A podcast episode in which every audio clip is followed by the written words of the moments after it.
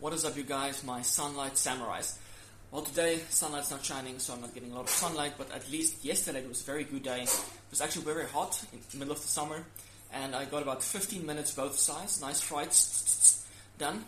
Got my vitamin D, got my tan going. I thought that was enough, and I seem to maintain my tan relatively long, even though I'm not really getting a lot of sunlight because you're having lots of weird weather. So like December, I've not really gotten perfect sunlight, but I feel like I've also maintained the benefits that vitamin D give me, that the sunlight give me, and I just tan as much as possible that, you know, I get chance to do so when the weather permits. It's supposedly in the middle of summer, getting all kinds of weird weather.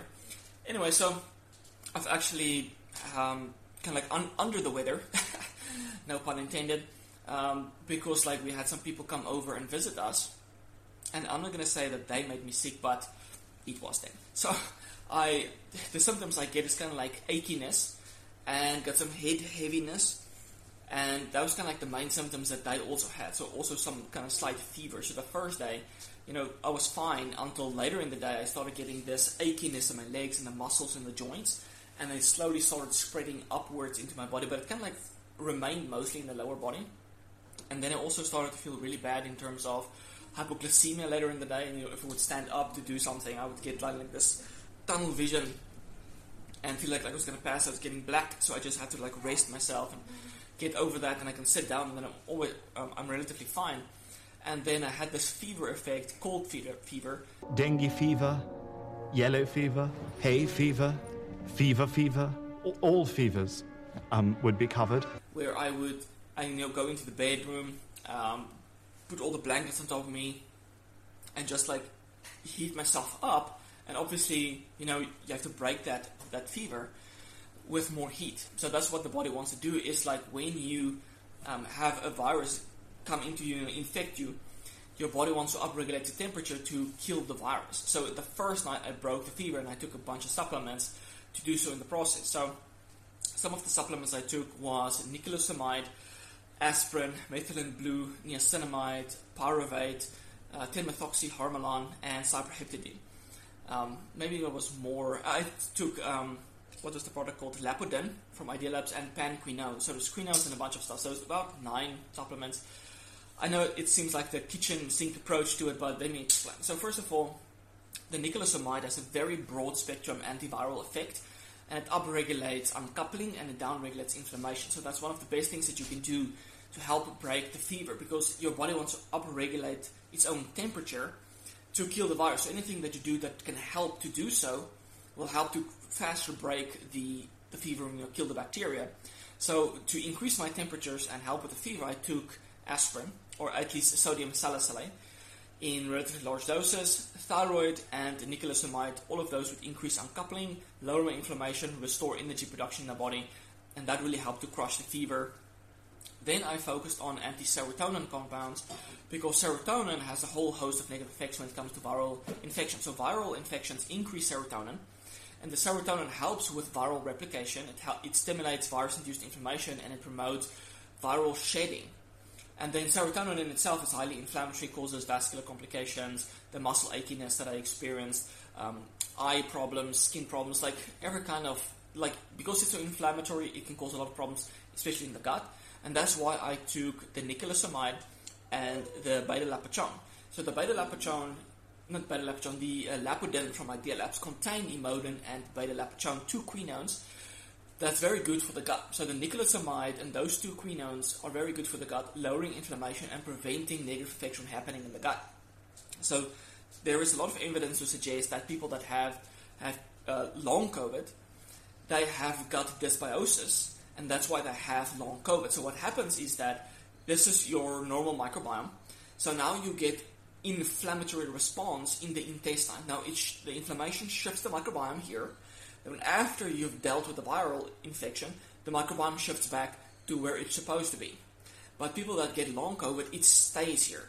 So now this dysfunctional microbiome promotes inflammation, sexual dysfunction, brain problems, because the microbiome is not shifting back. So that's why I use compounds to reduce gut inflammation, so that my gut doesn't get stuck here. So the faster it can go back to the way it was, and the faster you can heal yourself. So that's why I used a lot of compounds that focus on the gut, like sodium salicylate, niclosamide, and the Lapodin. And then I used panquinone. So the three quinones, panquinone contains naphthoquinones, and another quinone that I'm not going to try to pronounce here, and then the beta-lapachone. So there's quite a few quinones that I use. So quinones have very strong anti-inflammatory effects, first of all, and it helps with the redox balance of a cell. So the redox balance is things like the NAD to NADH ratio, the pyruvate to lactate ratio, the FAD to FDH ratio, the reduced to the oxidized glutathione ratio, those kind of stuff. That's kind of like the... There's a bunch more, but that's kind of like the premise for it. So if your cells are more in an oxidized state, meaning that you have more NAD to NADH, more pyruvate to lactate, then your cells are in a better position to produce energy and combat any kind of problem that you're encountering. So the healthier you are, the more oxidized you will be. The better your cells can produce energy and combat any kind of negative effect that happens. So I use these quinones that help with energy production, lowers the inflammation, and keeps the redox balance in an oxidized state. So that was very good, and also these quinones have strong antiviral effects. So basically everything I used has strong antiviral effects. Then I used methylene blue, which helps with the redox as well, and supports the electron transport chain to produce energy, and methylene blue in itself is highly protective against the inflammation induced by a virus. So it's very highly neuroprotective, first of all. It protects the mitochondria, it supports energy production, and it inhibits the excess production of nitric oxide, which causes a lot of damage. So that's why I use methylene blue. Methylene blue is amazing, antiviral as well, if I didn't mention that.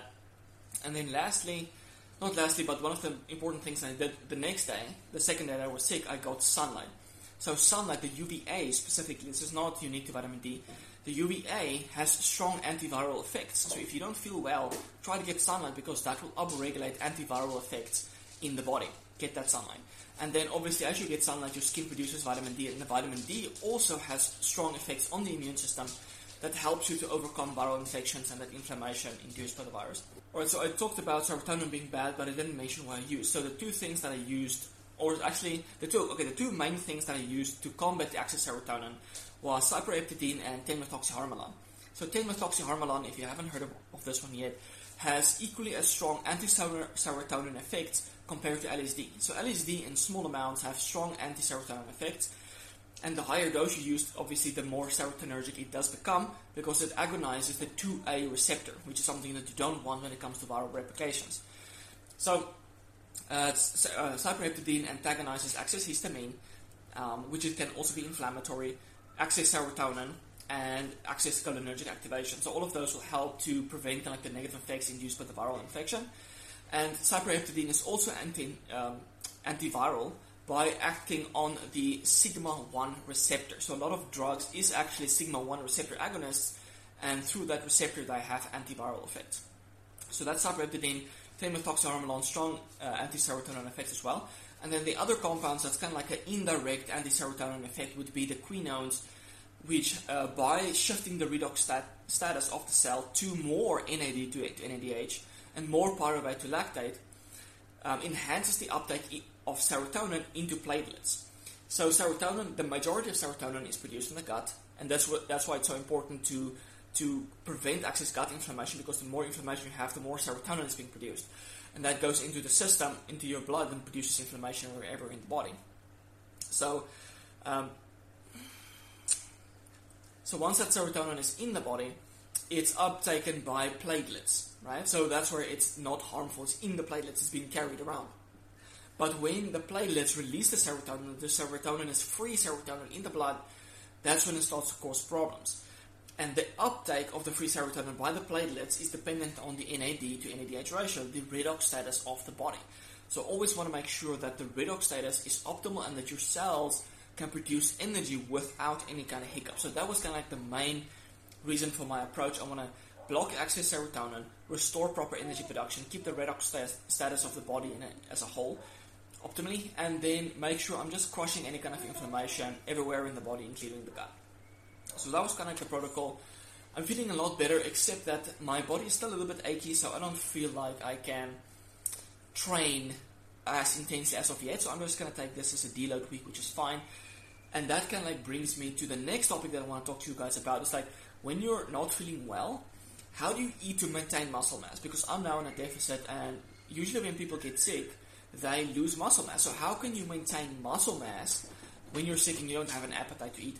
So next video I'm going to talk to you guys about the protein requirements and how you can make sure that you eat enough to maintain muscle mass. Alright guys, Hans out. Talk to you soon, my Sunlight Samurais. Cheers guys.